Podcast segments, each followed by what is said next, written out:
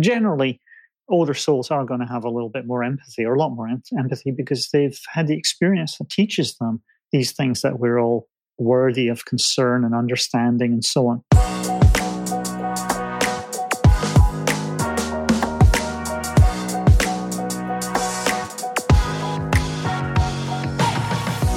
You're listening to This Life Explains It All with the creators of Vera, your guide for navigating a conscious life. We're Stefania Romeo and Katherine Griffiths. This Life Explains It All was created out of belief that our life experience is our greatest teacher. And as soul sisters and intuitives, we've spent the past decade completely obsessed with better understanding our minds and our bodies, all while running a mile a minute with busy careers as leaders in the tech startup world. On this podcast, we are bringing you the insights and lessons that have changed our lives with the thought leaders, healers, and dreamers behind them. We're discussing wellness practices, healing methods, and experiences that get us to think differently about life and live empowered. Whether you want to uplevel your health, your career, your relationship, or going through changes to your life path, this information can help you get there and let you know that we're right here with you. We believe life isn't meant to be lived linear, and no matter where you are right now, you're right on time.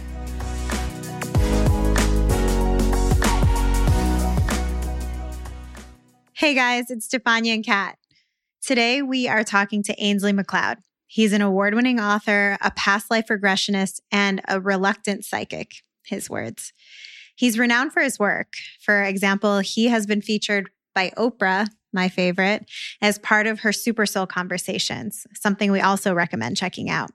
We're talking to Ainslie about our soul life, our soul mission, and purpose. How can understanding where we are on our soul's journey help us move through this life? Can it? Ainslie calls himself a reluctant psychic as he spent a lot of his life living a very normal life until he was called upon to connect with his gifts and do this work.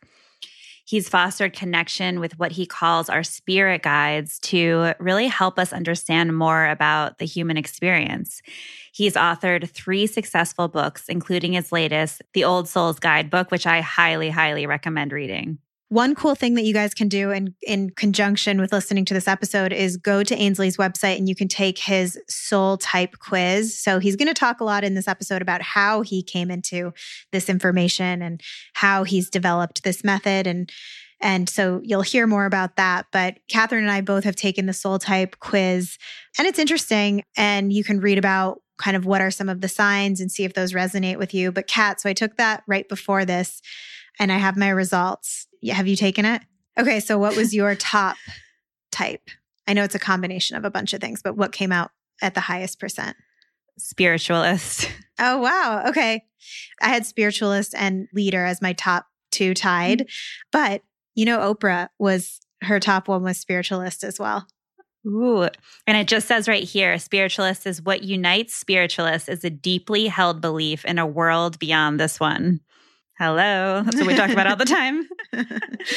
Yeah. And then there are a bunch of other like supporting things that tell you, you know, how you operate. Like, for example, one of the supporting things of mine was like, and Ainslie talked about this in Oprah's as well, because she had a similar supporting one, was like some of these supporting ones will be able to take your main type. So for us, spiritualist, and make it more digestible or make it more grounded and down to earth and not kind of this pie in the sky crazy thing. So cool. Well, yeah, you guys take the quiz if it resonates with you. If not, you know, even if you're not subscribing to this thinking exactly, it can help you kind of learn something about yourself and the way that you operate and think about it in a different way, maybe.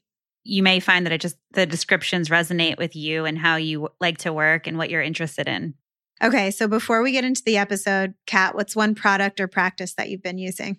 Practice that I've been doing, again, is yin yoga. It's a restorative type of yoga. And I was doing it a while before the whole coronavirus happened and going to classes, and then fell off a bit. But I actually did one just online last night and made the lights really dim and put a diffuser on and just did it through the computer, and it was amazing. So you basically just stay in the poses for like 4 or 5 minutes at a time.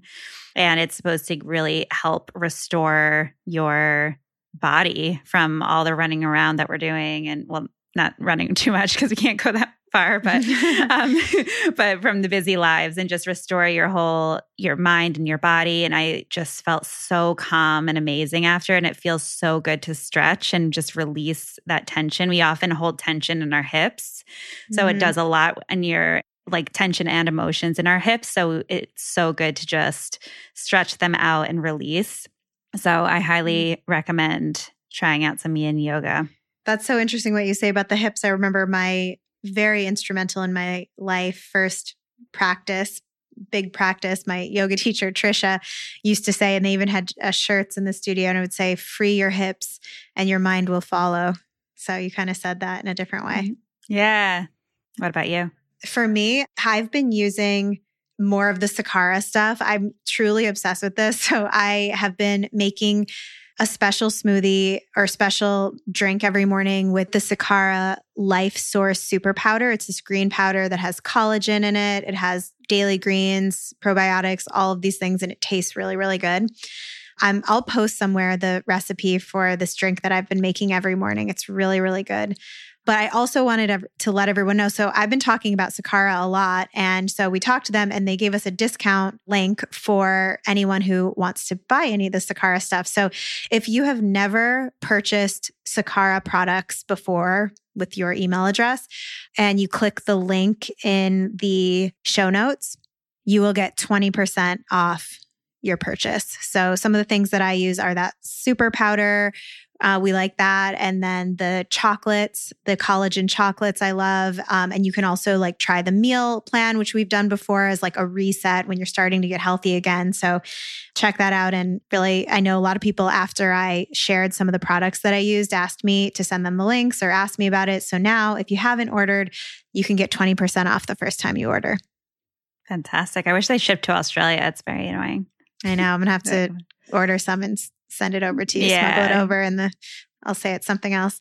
Let's get into this conversation with Ainslie. I feel like this is a conversation. I mean, you can listen to this conversation at any state that you're in, but it's kind of like one of those that I feel like if I was on the other side listening, I would like get a nice tea or maybe a wine and like chill, relax, one of those types of things.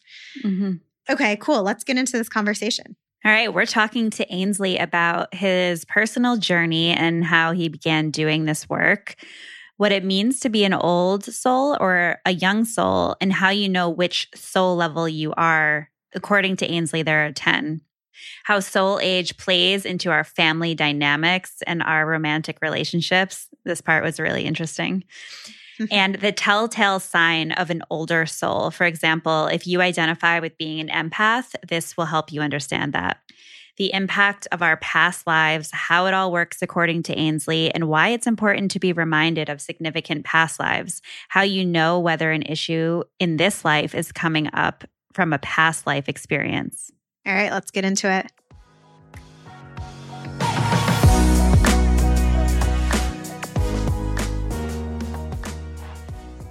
Well, Ainslie, we're so excited to be talking to you right now. I was telling Stefania last week that I couldn't wait for this conversation. I've read The Old Soul's Guidebook, and I heard you, and I was just absolutely blown away. So we're really honored to have you on. I'm honored to be here. I got to say, I'm looking forward to this. I know that you are a past life psychic, you're a spiritual teacher, you're an award-winning author. And from the research that we've done, you were a bit skeptical about this whole world in the beginning. So what changed and how did you get into all of this work? Yeah, it was funny. I was so skeptical about it, but I think I was a walking case of cognitive dissonance because for a long time, I had no belief in anything beyond the physical plane. At the same time, I was really drawn to psychics, and I went to visit my first psychic to supposedly debunker, and then came out going, "Oh my God, how do they do this?" Like, it's sort of that was really, I think, what first got me sort of interested was the sort of whole question about how can a psychic figure out these things? What happens on the other side, you know, or this other dimension that allows that to happen? So I really kind of ignored the call. I had a lot of people telling me, in fact, a lot of psychics telling me I was psychic and I should be doing something with it. And for the longest time, I just resisted. And the story I always tell, because it really was such a huge thing for me, was running into my uncle in a bookstore in Hawaii. I talk about this, and I think both the instruction and the Old Soul's Guidebook. And the shocker was that he'd been dead for about 10 years, but he was there for a moment with a very clear message about working together. And that was what really got me started talking to the spirit world. And then a few other things happened that really kind of got my attention. And I spent quite a long time developing my ability. Once I figured out I could actually communicate with the other side, I spent several years really just practicing and getting used to this. And then realizing, of course, that, you know, my worldview was very different from how it had been before. You know, like I'd been a dyed-in-the-wool atheist, you know, convinced that and anyone who thought otherwise was, you know, a weak-minded idiot. And now I go, oh my God, you know, there's this whole other world. I mean, you know, dimensions. I feel I just scratched the surface in the last 20 years. You know, there's just so much more than we see and can even comprehend, I think. Absolutely. And with the psychic piece, and when you first started really knowing yourself that you had this ability, what did that feel like and look like to you? Were you almost seeing it with everyone, or was it something that you had to really tap into and work on? Yeah, it's a good question, because, you know, I think a lot of people expect me just to be able to read them just like, you know, hi, how are you doing? Tell me about myself. You know, and it doesn't quite work that way. Also, I feel to read somebody without their permission is like digging through the handbag or something. You know, it's like, it seems a little invasion of privacy. So I do very much switch on and off. And, you know, if I'm working with clients, which I do pretty much every day, I bring in spirit guides I work with, first of all. And I actually send them home at the end of it as well. It prevents me from just becoming depleted from that sort of connection. So there's a lot of energy exchange, I guess, involved. So, I learned to control it. I mean, in very, very early days, I mean, the first time I ever read in a public place, I walked into a shop and I talked to the owner, and she'd invited me to come and sit in the corner and do readings. She had forgotten to mention to the staff that I would be there. So I'm picking up on all this hostility. Like, who is this guy setting up a table in the corner, and what's going on? And people coming past, and I could tell, you know, how they felt, broadly speaking, about what I was doing. Some were very positive and some were going, who's this? So after that experience, I was so drained, and I really thought I'd never be able to really make it my career. But I worked with my spirit guides in a very simple way, just to make sure that I wasn't taking on board all that energy and picking up on other people's stuff. So I very much switch on and switch off. So I'm not reading all the time and not being bombarded with stuff. Yeah.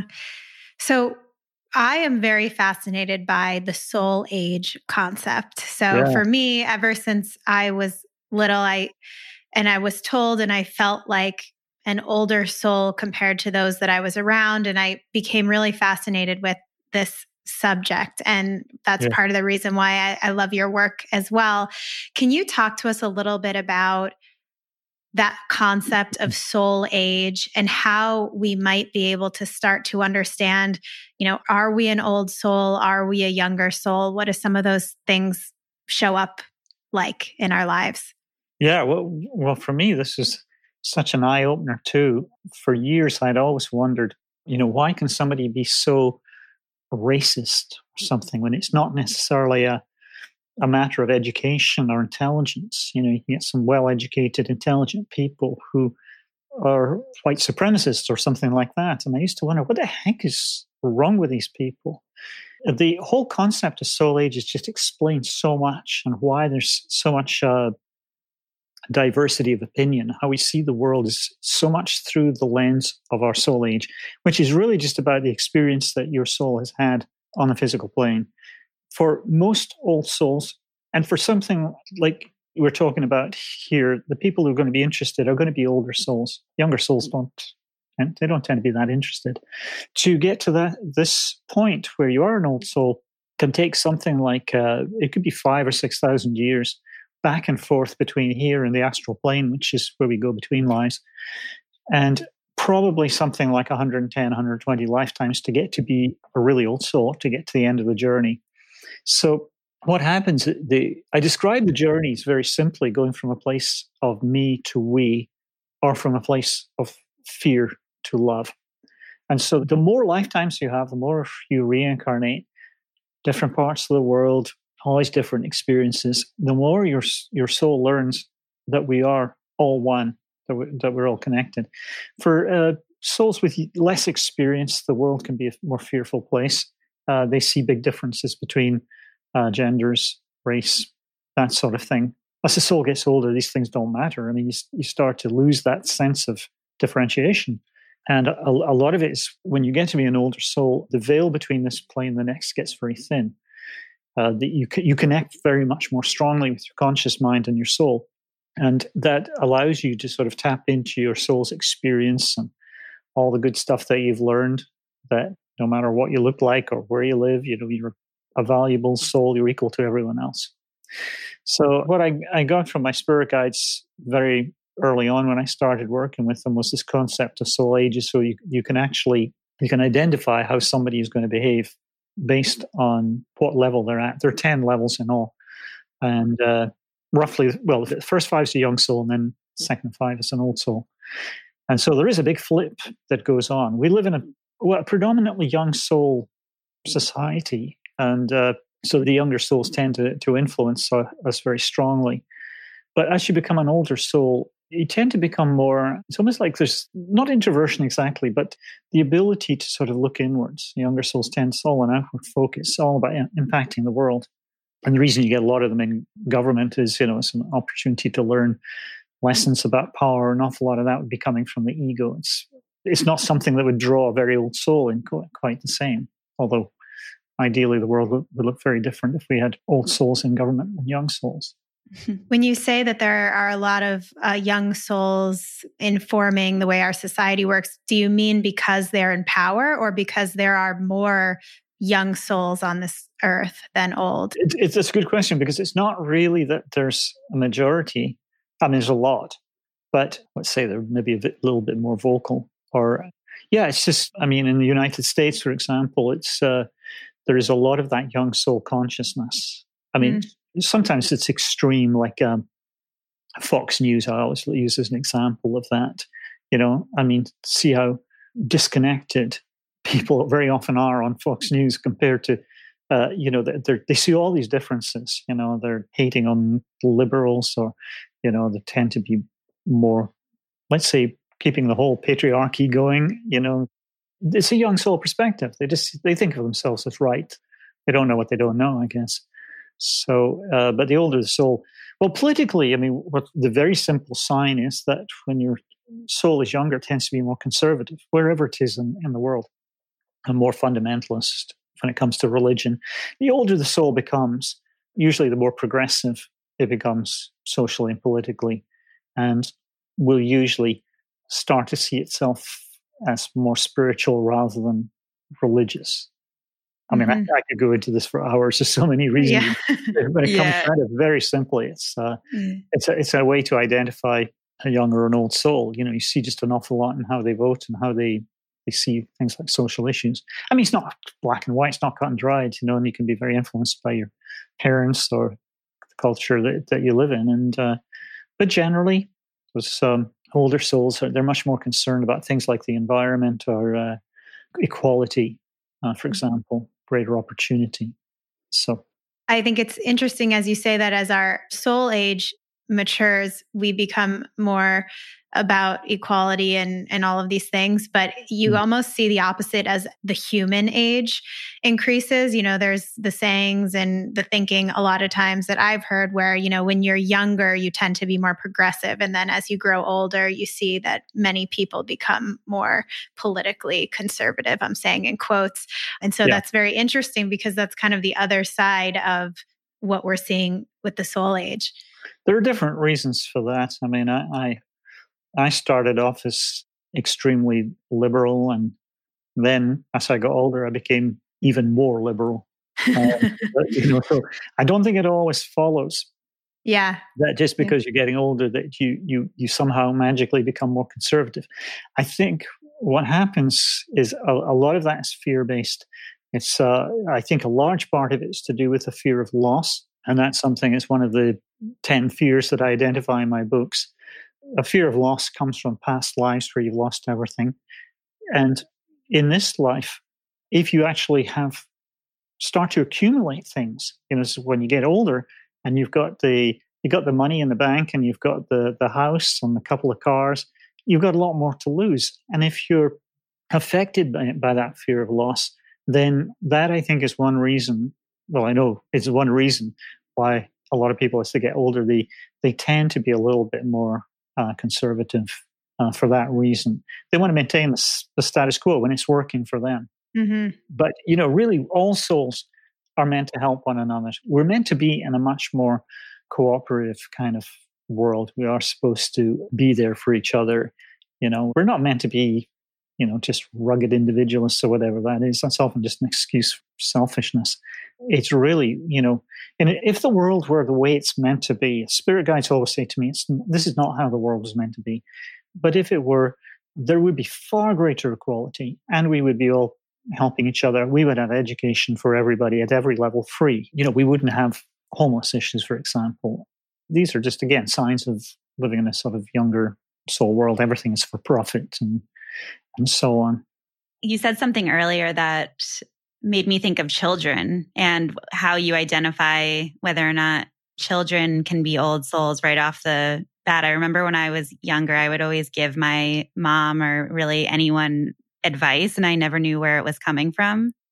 I mean, I could have been somebody in my childhood, but I mean, is that a sign of an old soul, or how do you identify that in children? Well, it's certainly it's a common thing. You know, I work with a lot of people, and you know, through them, I work with their children. So I don't work necessarily directly with them, but you can do a lot of healing and stuff. You know, I just have the parents help the children with based on information I get from the other side. When I am looking at people's families and the dynamic between parent and child, one thing, I actually came across this yesterday, but I see it quite often, where the parent used to be your child, and as they get older, they tend to be more, they sort of, I don't know, sort of re-experience whatever that dynamic was before. They tend to be more needy or looking to the person that was the mother in the past life to help them, maybe more than other siblings, you know, if you can compare it sometimes. But you often get kids that come into the world and being a child doesn't really sit very well with them. You know, I always picture the baby coming in, the old soul baby coming in. The first thing it sort of does is it kind of looks and it goes, oh, crap, you know, I'm here again. You know, kind of, it seems like a good idea on the astral plane, but reality can be a little bit different. Sometimes it is very hard for kids to, especially if you've got a quality like you're here to lead. For example, if you have a leader, or if you have that quality in your soul types, which is part of your personality.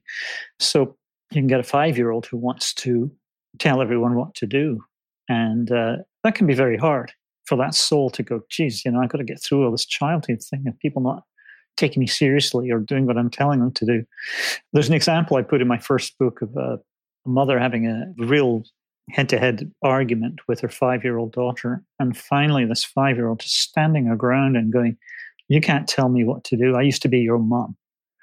You know, end of argument, you know. So sometimes the kids are aware of that. There's a little sort of window that we see, you know, where between the time the child is verbal and maybe the sort of veil comes back down. Got a couple of years where they'll say things like, oh, you know, when I was in my big body before, you know, when I lived in Australia, when I was, you know, whatever it was, you know, you'll see them telling little stories about past lives. And sometimes even when I have a parent remind a child about a past life to maybe heal night terrors or something like that, I've heard people say, oh yeah, I told my kid about my, you know, 5-year-old about this past life. And they said to me, oh, that was me, wasn't it? They said they sort of recognize little sort of few little hints, you know, a little bit about that life, and the soul aligns them. Yeah, that was us. One thing that we talk about sometimes, and I think that a lot of the people listening and in our community identify with, is this idea of being an empath or a highly sensitive person. And I wonder, does that have any association with soul age? And do you see more of that with a particular soul age group? Yeah, absolutely. Well, to be an empath, you develop empathy over many lifetimes. And it's not to say that young souls can't be empathic, just a little bit harder sometimes. And so certainly, you know, and it doesn't mean to say that just because you're an old soul, you're not a jerk. I mean, you can really behave badly. Sometimes you can be very blocked. I mean, I've seen old souls, you know, behave in crummy ways too. But generally, older souls are going to have a little bit more empathy, or a lot more empathy, because they've had the experience that teaches them these things that we're all worthy of concern and understanding and so on. The problem is that in this sort of harsher young soul world, it can be really kind of hard to be an empath. You know, I'm sure you know what it's like. You know, you can feel the slings and arrows of just daily life. It can be kind of exhausting sometimes. The other thing that is a little bit of a problem sometimes when you're an empath is that you can draw, it's basically like a victim drawing a bully. And it's very easy for empaths to draw in narcissists or even sociopaths into their world. And so, you know, it's not always easy. I mean, the world needs more empaths. There's no question. But it's just not always easy for empaths to be here. I'll be working with somebody sometimes and I'll say, oh, you know, it looks like you were meant to be a counselor. And the person will say, oh, yeah, you know, I wanted to be that, or I started training for it, but I just couldn't deal with, you know, all other people's problems. So it'd just be so overwhelming. And that's actually something that can be fixed in about 2 minutes or less. And unfortunately, so many people that should be helping others. That I got on my soapbox about this quite a lot, that so many therapists these days are not empaths, because they now, it's such an academic process to become a counselor or a therapist, that it can often discourage the sensitive empaths, and it draws in very more academic, thinkerly types. They're great at sitting exams. They're not necessarily so good at telling what's going on beneath the surface with somebody. Empathy is in part the ability to pick up on nonverbal emotional signals that you get from somebody else. And that can be very hard if you're just purely in the, you know, the cognitive side of things, maybe just in the left brain. And we really need more empaths in positions where they can help and support others. You know, who doesn't want to be just heard, or just know that somebody listens, or that somebody cares? Yeah, absolutely. And I completely agree with that. And just figuring out a way for the empath to manage all of that energy, so you're not giving all the time, and right, you have to find out what can recharge you. So that's definitely something that could help get more people into the field. Yes. And you know, like I say, in 2 minutes, I can kind of fix it. It's a relatively simple fix to stop people carrying other people's energy around with them when they absolutely don't need it at all, because that's what becomes so debilitating. And I'm sure somebody listening will know that feeling when you go to a party and you just get so flooded by other people's energy, you don't know what's yours, you don't know which way is up. One of the problems when you're an empath is that you tend to have quite a lot of idealism. Mm-hmm. And because you have a greater ability to see beneath the surface, you're kind of seeing into the soul when you're encountering people. And it can be hard because, yeah, you know, as an empath, you can meet a sociopath or narcissist. And I've got to say this, that it is such a common thing that I'm planning later this year to do a whole project based on this, because it's kind of been the story of my life, drawn in narcissists and even sociopaths as well. The idealism means that you're seeing the soul, and sometimes you're missing the stuff that another person would pick up on right away. You know, something not right about this person. But you're going, oh, you know, really sweet, you know, beneath the surface. You've got a lovely soul. And that can sometimes blind you to what's really going on. I mean, I had conversations back in the day when I started doing this, and I'd say, you know, to the spirit guides, Jesus, you know, I'm supposed to be psychic. You know, how come I can't see these things coming? But everything I just explained is kind of how it was presented to me. And sometimes what you have to do is be aware that as an empath, there is a high likelihood that you will draw narcissists and even sociopaths into your world. So kind of be aware, like if you're starting out in a relationship, step back.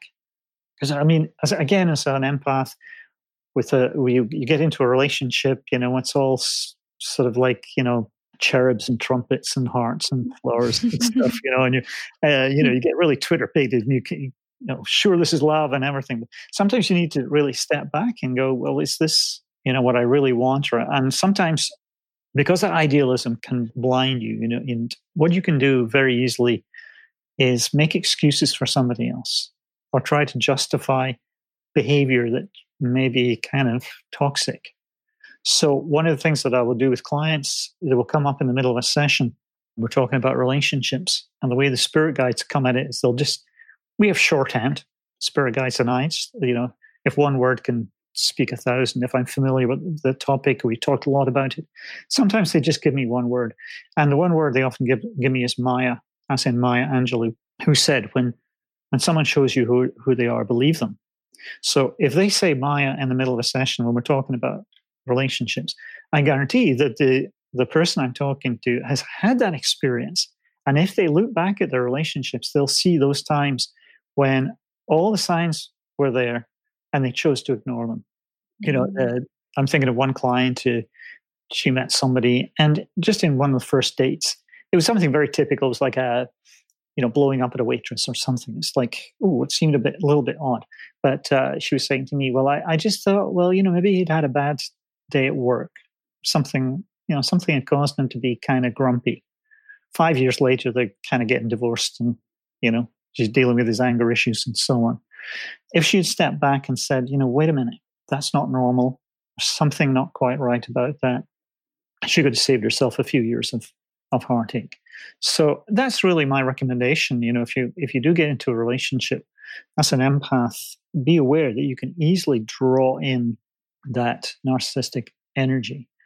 And I mean, there's lots of different reasons for that, but you are at risk of that. So, you know, always take time to know and that kind of thing. You know, and try to avoid, you know, just going through with the blinders on completely. Trying to step back and the rose-colored glasses. Yeah, get the whole going. Yeah, it's very easy. Yeah.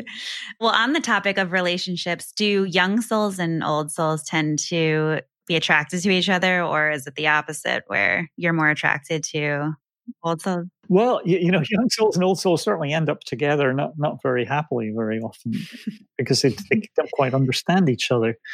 Yeah. If you imagine when your soul's young, early lifetimes, you can just jump into any relationship. You're looking for experience. Your soul doesn't care too much about how specific it is because it's just trying to just rack up experience. So when you get to be an old soul, it changes. And you want specific experiences, and you want to share your life with somebody who's part of your soul family. Your soul came into this world, let's say 5,000 years ago. You come in with a whole bunch, a few thousand other souls come in around the same time, and that's your soul family. It's kind of like a horse race, you know, and everybody, boom, off they go, and they do their own thing. You know, you have, you know, one life in China, the next in New Zealand, the next in Canada. You know, your soul is just going all over the world. It doesn't care too much as long as it's getting experienced. Once it becomes an old soul, it says, okay, what do I have to learn now? Because it doesn't want to keep coming back here forever. So it sets up circumstances, and it wants to make sure that if it gets into a romantic entanglement, ideally it's with somebody that's a member of the same soul family. In fact, what's called an old friend, which is somebody who's not just in the same soul family, but you've known them before, you've hung out with them in previous lifetimes. And what that kind of familiarity does is it allows your soul to get to a deeper emotional place with somebody. Every old soul is seeking intimacy, or with few exceptions, but generally that's a major goal. And you can get to a much deeper emotional place with someone who sees the world kind of the same way that you do. There is, however, there's a dynamic that I see quite a lot with my clients, and this is where the old soul woman chooses a young soul guy, and it seems like they have so little in common, but the soul level agreement is really that he's saying, I'll provide and, you know, make sure there's food on the table and so on, while you go and follow your spiritual path or do the things that you want to do, you know, be an artist, whatever. It's an interesting kind of quid pro quo there. The problem is that sometimes that can seem like a really good choice when you as the old soul woman, you meet this guy and he's, he'll take care of you. It's very often the young soul is a hunter leader type. They have strong masculine energy, and they're all about making sure that you're provided for, and that offers a lot of security, especially if you've had past lives where you didn't have any security. So it seems great. You meet this guy and he's he doesn't mind working really hard to make sure that you got money and a nice home and everything. And then that woman comes to me 20 years later going, this guy's driving me nuts because I'm craving intimacy and I'm not getting it. How can I change him? What can I do? And unfortunately, there's not a lot necessarily you can do. It's like you can't change him completely. It's a young soul. He just doesn't quite have the experience. And so it's a trade-off. Some people are really happy with it. Some people kind of, a little regretful maybe of that choice further down the line. But, ideally, in my experience, the most comfortable, best relationships are between souls of roughly the same age. Doesn't have to be exactly the same, but, you're going to have a lot more in common. Depends. I can think of one couple. They're very typical old soul, progressive young soul, very Trump supporter. They're certainly not going to see the world through the same way, but they've learned to accept the differences. They don't try to change each other, and that kind of works. It works for them, but it doesn't work for everybody.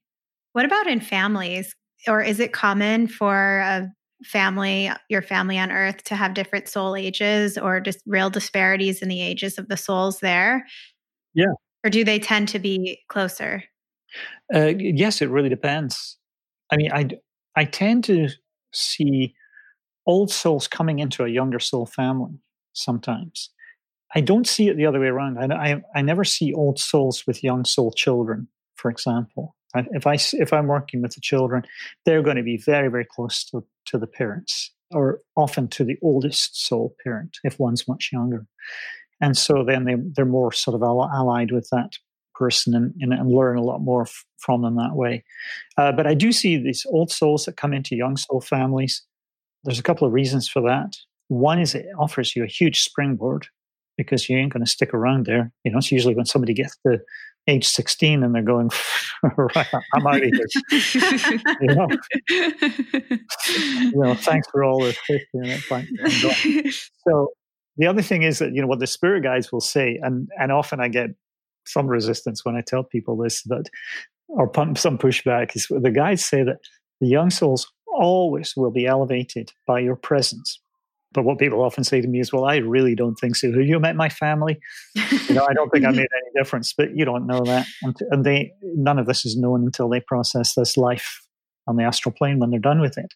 But it can be really difficult. And you hear people complaining about, oh God, I have Thanksgiving coming up and, I've got my, racist uncle and I got this, that, and the next thing. And you can tell that family's a bunch of mixed age souls, so I always say, I think it's really important. It's vital that old souls share their beliefs and share their perspective, because that helps to shift consciousness.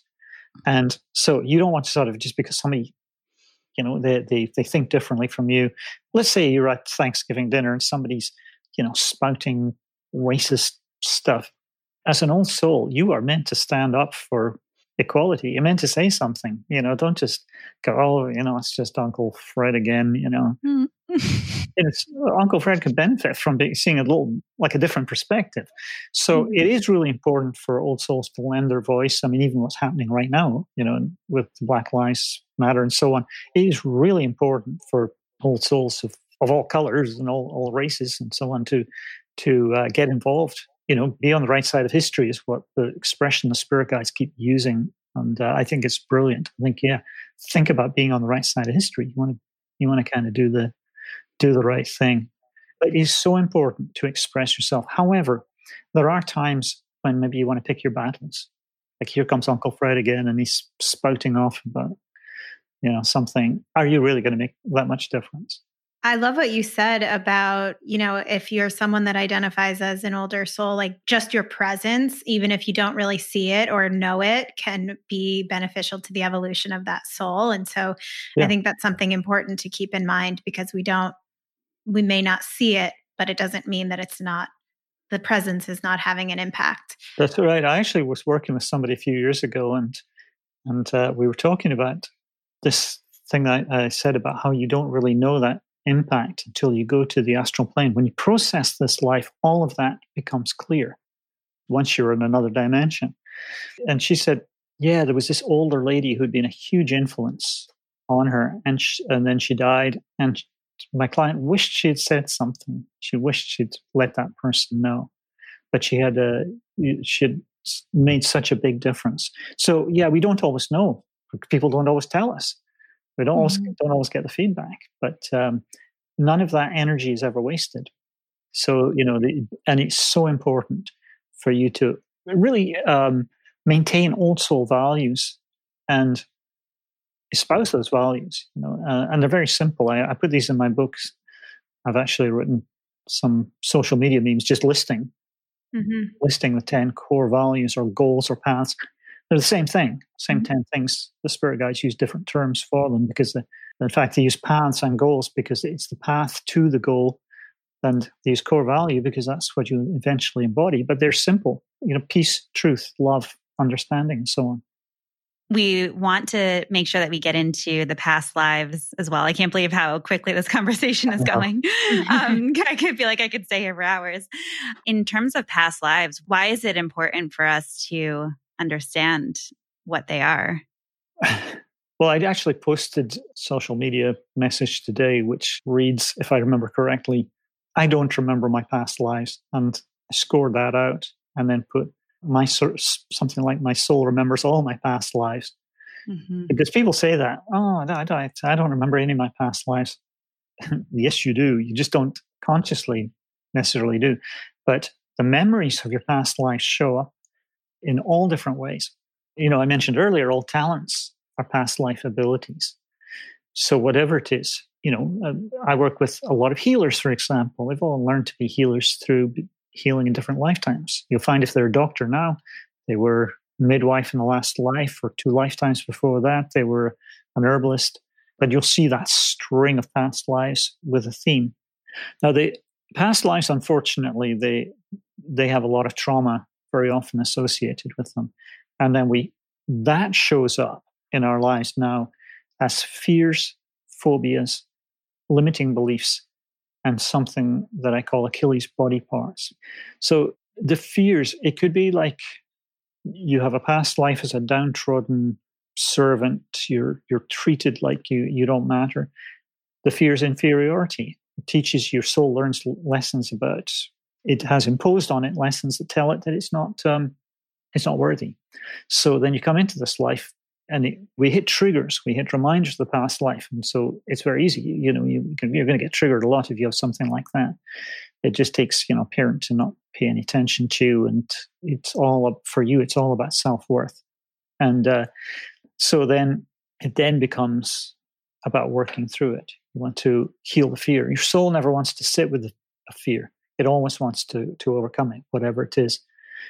And that actually, to go back to what we're saying about families, your choice of your family of origin is very significant, because we don't always come into the warmest and fuzziest of families.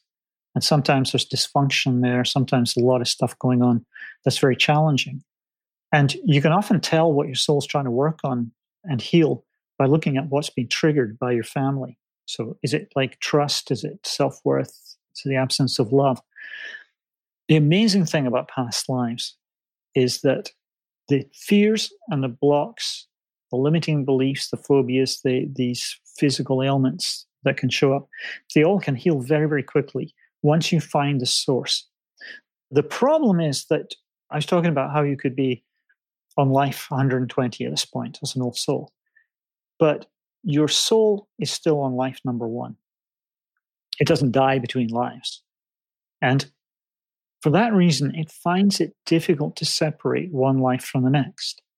So when you hit a trigger, a reminder of a past life, it sort of flares up and the soul goes, oh my God, we've got something to be really afraid of here, something to watch out for. Why we get sort of overblown reactions to things that, you know, especially when people say, oh, it just doesn't make any sense. Well, yeah, it kind of does if you understand past lives and the weird and irrational ways that these things will show up. But so many things can heal up just from reminding your soul that that was then, this is now. So it's by just, if I'm working with somebody, I just tell them what happened. Okay, here's your past life. I start just before most sessions, I'll just say to the spirit guides, give me a past life that's significant here. So I've got some idea of what the person's working on. And the moment the soul hears about the past life, it goes, ah, right, past life. I don't have to worry about that anymore. It's the oddest thing, but it can't seem to do it on its own.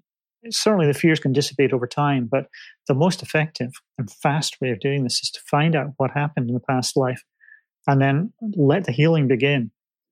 And I mean, I feel almost like, well, I've been saying this for years, I don't think there's anything about we humans that isn't past life related.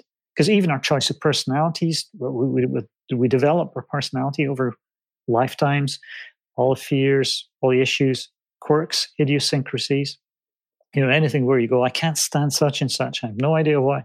Past life, absolutely guaranteed. And so I see people just, once they hear about past life, overcoming chronic pain, migraines, somebody I wrote about in my new book, just literally in the moment, finding out about being beheaded in a past life, got through, overcame 20 years of chronic neck and shoulder pain. And actually, if you have unexplained neck and shoulder pain, it always seems to go back to something like beheading in a past life. I've seen people, I mean, radical changes when you overcome issues around self-expression, for example. And you know, maybe you got in trouble for standing out in a past life and it's preventing you from maybe being an artist or putting yourself out there into the world. And so I've been able to help a lot of people start businesses or do the things that they're really meant to do because they no longer have that small, still voice of the fear saying, ooh, we might get into trouble if we get noticed. There are fears like judgment, which shows up as an issue with public speaking, or it can be a stage fright or fears around being tested. And that just goes back to being judged and executed or something very similar in a past life. People who worry about the future, that can be to do with losing everything in a past life. And all of these fears change. I mean, sometimes they're really quite radical. A lot of infertility issues are related to past lives, where the soul is going, we are not going to let this body get pregnant again because we died in childbirth 200 years ago or something like that. So again, I've seen that sort of thing shift very, very quickly. I could go on. I mean, past lives affect us in so many ways, but it's super exciting. All the time I learn new things. But I mean, whatever your issue is, whether it's, you know, indecision, lack of certainty about the future, fears around intimacy, sense of, you know, being an outsider, not fitting in, all of these are past life issues, and they all respond really, really quickly in most cases when you find the source.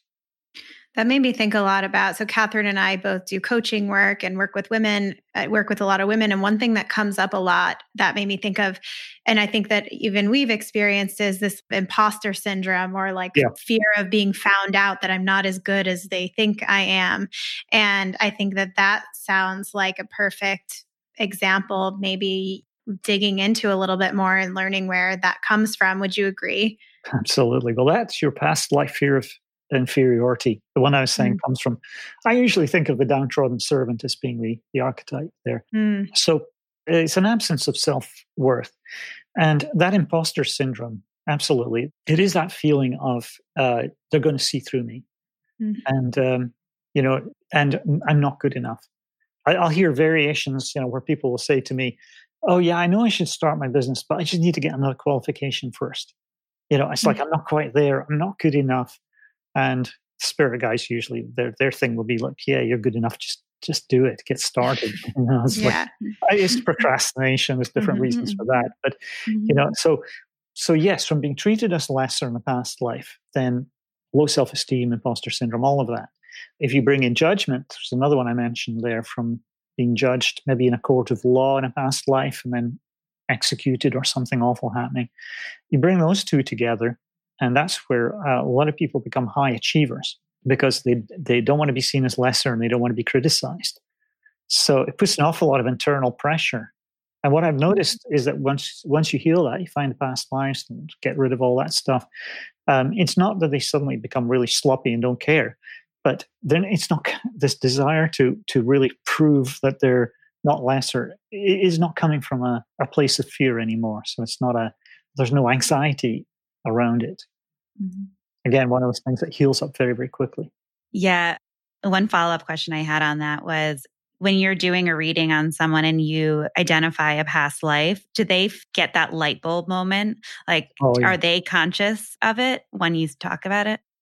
Sometimes they're very conscious. You know, people say, "Oh my God, that explains everything." That's usually the sort of reaction. But sometimes I'll tell somebody, I'll just start telling them about a past life, and I'll go, "Yeah, you had this life in Sardinia, you were a girl," and they'll start saying, "Oh my God, I'm tearing up. What's going on?" I've hardly told them anything, but the soul is already going, "Oh my God, this is the time we were raped and killed, and oh my gosh." So big emotions can come up when you look at past lives, and often people crying on the other end of the phone going, "I don't know why I'm so upset." It's like, well, yeah, it's, you know, your soul is tapping into something really very, very traumatic. So, sometimes consciously it's like, "Oh my gosh, well, this makes total sense." I mean, places, for example, you know, I'll tell somebody about, you know, an awful past life somewhere, and they'll go, "Oh my God," like somebody I think I was talking to, I think it was just a few hours ago. Yeah, it was this morning. Somebody who, I said, there's a really terrible past life in France. It was execution. And, actually, funnily enough, it was that beheading thing I talked about before. And yes, neck and shoulder pain. And she told me that her husband has gone to France 3 times without her because she just won't go. Now, that'll change, you know, but people get very positive feelings about places and sometimes very negative feelings based on, you know, whatever's happened. And yeah, so when I'm working with people, often big emotions come up, a lot of light bulb moments, definitely. Yeah, I always get very drawn to Ireland. My husband's actually from Ireland. I know that you're from Scotland, but I think about that. I'm like, what? Maybe there has to be some sort of past life or multiple past lives over there, because I just love it. Oh, yes, absolutely. When someplace feels really familiar and you have that feeling like, yeah, these are my people. That's, that's such a sign. Yeah. Mm-hmm. So, you know, obviously you have this huge body of work, and you've done so much of this work in your writing and you're working with people. Mm-hmm. If you could share maybe one of the biggest kind of lessons or pieces of advice or guidance that you have for people with this perspective that you have, what would you say that is? Well, I think one of the most powerful observations that I've ever had from the spirit guides that I work with was when they talked about how the experience is not the lesson. The lesson is what you draw from the experience. And there's always a positive lesson, no matter how awful the experience. And so when you think, I mean, I tested my spirit guides over and over on that one. You know, I'd say, well, you know, if you're being tortured and beaten in a dungeon somewhere, if the experience is not the lesson, what's the lesson, and how come it can be positive? And they'll say, well, it actually can teach you very, very important lessons about, you know, how awful torture is, or how, you know, we should treat each other better. You know, so there's always something you can draw from any experience. A lot of times people think, sorry to go off on a bit of a tangent here, but a lot of times people think that the experience is given to them for the lesson. You know, somebody was asking me, why was coronavirus given to us? Well, it's not given, it happens. Then the question is, well, what can you take away from that? How can you take something negative and learn something positive about it? So there might be huge lessons about, you know, if you're a scientist, it might be to work on helping to make sure there's not another pandemic, or helping to heal people, or, you know, and so on. But it could be just, you know, very, very powerful lessons about how precious life is, or taking care of one another. I mean, so there's always a positive lesson. Well, Ainslie, there's one question that we ask all of our guests. What life experience have you had that has been your greatest teacher? I think what, you know, I have to say that really working with the spirit guides for me, that has been, I mean, I've often thought, my God, if I lost my connection to my spirit guides tomorrow, I would want to carry on. You know, it's like, I think it's really taught me very, very important lessons about how we all have the ability to connect to the other side. And we just don't always do it. We don't create space sometimes or the opportunity.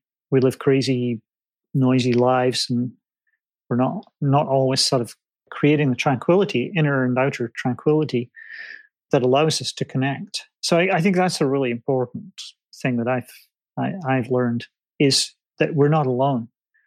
We all have this support team on the other side, and they have nothing else to do but help us. It's like that's what their job is. And I think we should all be talking to our spirit guides much more, however you want to identify them. It could be angels or whatever. It's just whatever term works. But we all have support. So, in fact, they'll often tell me to tell somebody, use us. You know, remind that person that we're there. Sorry, that was a bit of a rambling answer to a very simple question. No, it's definitely not a simple question. It's a big question, but yeah, that makes so much sense. Yeah. And that's something that we talk about too, is just tuning up our ability to talk to spirit guides and just know that we're not alone. And it's a comforting feeling, and knowing that there's so much more to this than just this life that we're on right now. So we are going to link your work, your books, so that everyone can hear it from you. If they want to know more about your work or maybe work with you, what's the best way to find you? ainsliemacleod.com, just my name.com. And also I have a membership program where we have monthly classes, Q&As, past life regressions, daily messages from the spirit guides. It's a very active and supportive forum. It's an amazing program. And if you go to soulworld.com, you can learn all about that there. All right. Thank you. And like I said, we will link all of that in the show notes so you guys can find it easily. Well, thank you. Thank you, Ainslie. Thank you. Well, thank you both so much. It's been an absolute pleasure.